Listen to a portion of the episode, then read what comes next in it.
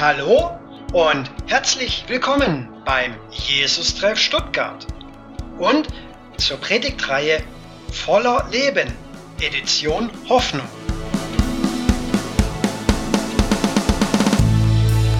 Heute mit Noel Samuel.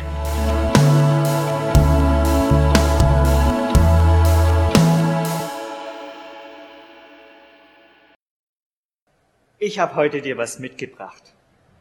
Die meisten von euch kennen es. Vermutlich gibt es ganz wenige Menschen, die es noch nicht kennen. Es ist ein Globus. In diesem Fall ein sehr schöner Globus.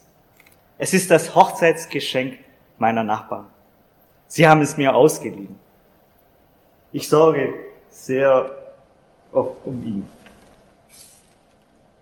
Vielleicht hast du auch bei dir ein Zuhause, das dir gehört und nicht deinen Nachbarn. Die meisten von uns haben eher eine Weltkarte mit Markierungen von ihren bereits besuchten und zukünftigen Reisezielen. Und ob Karte oder Globus, beide bilden unsere Welt ab. Will man doch jedoch eine genaue Vorstellung von unserem Planeten, hilft mir der Globus eher weiter.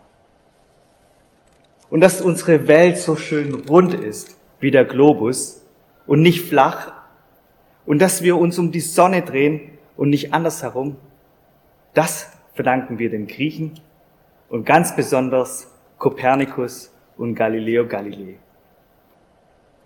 Diese Menschen haben die Geheimnisse des Universums entschlüsselt und sind dafür eingetreten in einer Zeit, wo es nicht einfach war. 1632 wurde Galilei von der Inquisition der Prozess gemacht, weil er in seinen Schriften für das heliozentrische Weltbild, also dass die Erde sich um die Sonne dreht, eingetreten ist. Sich für die Geheimnisse unseres Sonnensystems einzusetzen, hat ihm viel Kraft gekostet.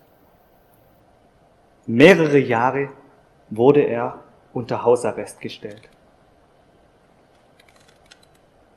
Sehr oft in unserer menschlichen Geschichte haben Personen wie Galilei Mühen und Anstrengungen unternommen, um Geheimnisse zu lüften und sie in der Öffentlichkeit bekannt zu machen. Und heute? Und heute in unserem Predigtext geht es ebenfalls um eine Person, die ein Geheimnis für alle Menschen auf unserem Globus offenbaren möchte und dafür bereit ist, Anstrengungen und Leid auf sich zu nehmen. Ein Geheimnis, das auch heute in deine Corona-Realität hineinwirkt. Unser Predigtext steht im 1. Kolosser 24 bis 29. Ich lese aus der Eberfelder. Du kannst gerne auf deiner Bible-App oder in deiner Bibel mitlesen. Jetzt freue ich mich in den Leiden für euch und ergänze in meinem Fleische, was noch rückständig ist von den Drangsalen des Christus für seinen Leib. Das ist die Versammlung deren Diener ich geworden bin nach der Verwaltung Gottes, die mir in Bezug auf euch gegeben ist, um das Wort Gottes zu vollenden. Das Geheimnis, welches von den Zeitaltern und von den Geschlechtern her verborgen war, jetzt aber seinen Heiligen geoffenbart worden ist.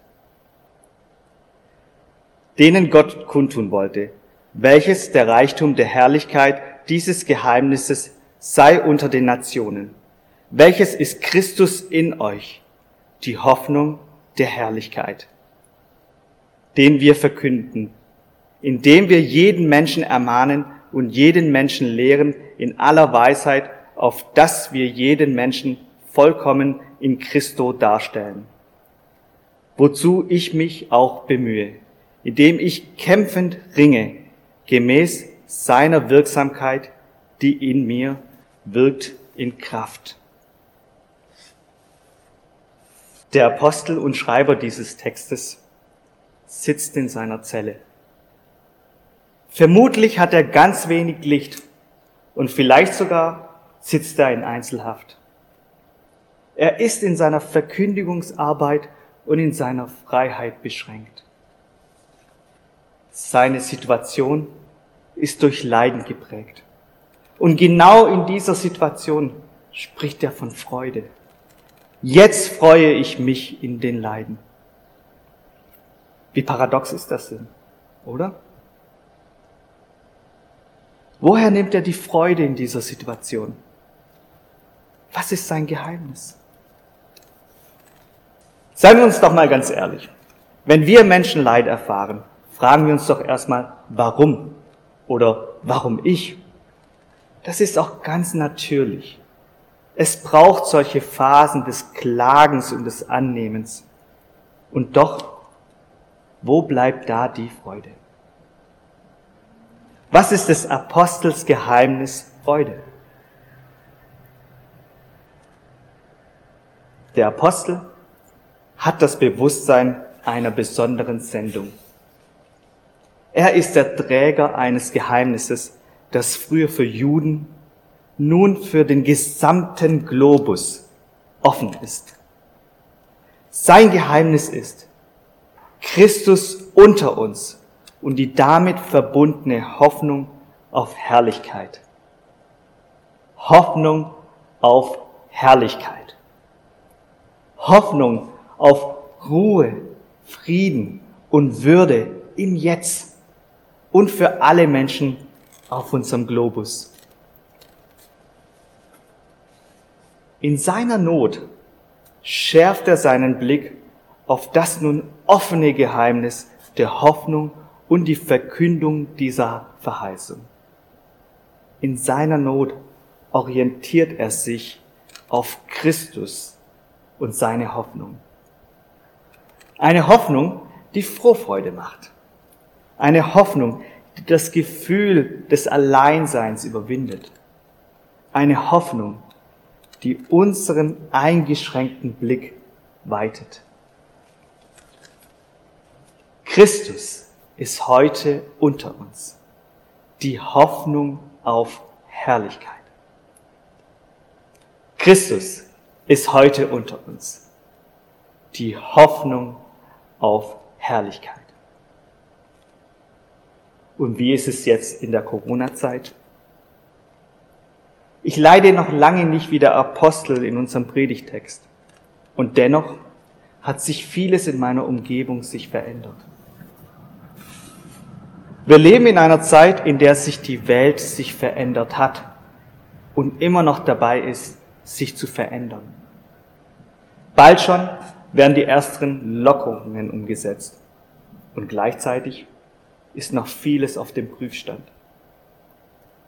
Manchmal frage ich mich, trifft mich der Virus auch irgendwann? Oder wie sicher ist noch mein Arbeitsplatz?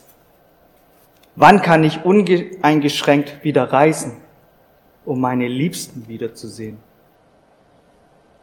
Und in all diesen Fragen frage ich mich auch, wie gut trägt mich der Glaube in dieser Zeit? Wie gut trägt mich der Glaube in einer Zeit, die wir schnell hinter uns haben wollen und so langsam auch genug haben, dass nur ein Thema alle anderen Bereiche dominiert? Wie gut trägt mich der Glaube in einer Zeit, die aufreibend und gleichzeitig entschleunigend ist. Wie gut fühlst du dich in dieser Zeit vom Glauben getragen?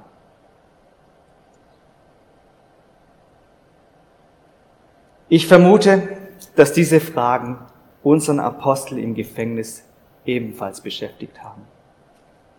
Und trotz seiner Fragen und seiner Not richtet er seinen Blick nach vorn. In seiner Not orientiert er sich auf Christus und seine Hoffnung auf Herrlichkeit. Eine Hoffnung, die Mut macht, dass man gestärkt aus der Krise herauskommt. eine Hoffnung auf Frieden, Ruhe und Würde im Jetzt. Eine Hoffnung, die unser Leben erfüllt und voll macht.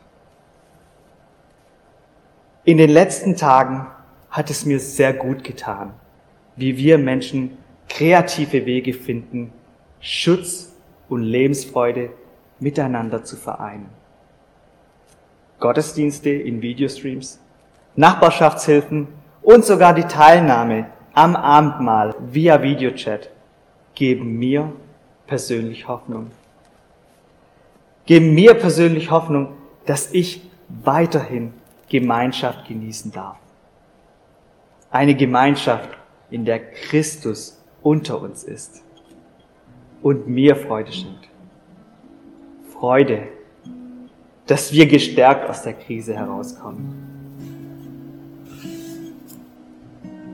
Ich möchte dich heute einladen, dich von Christus und seiner Hoffnung der Herrlichkeit tragen zu lassen. Ich möchte dich heute einladen, dich auf Christus und seine Hoffnung zu orientieren. Ich möchte dich heute ermutigen, diese Hoffnung von Frieden, Ruhe und Würde auf eine kreative Weise reichlich mit deinen Mitmenschen zu teilen.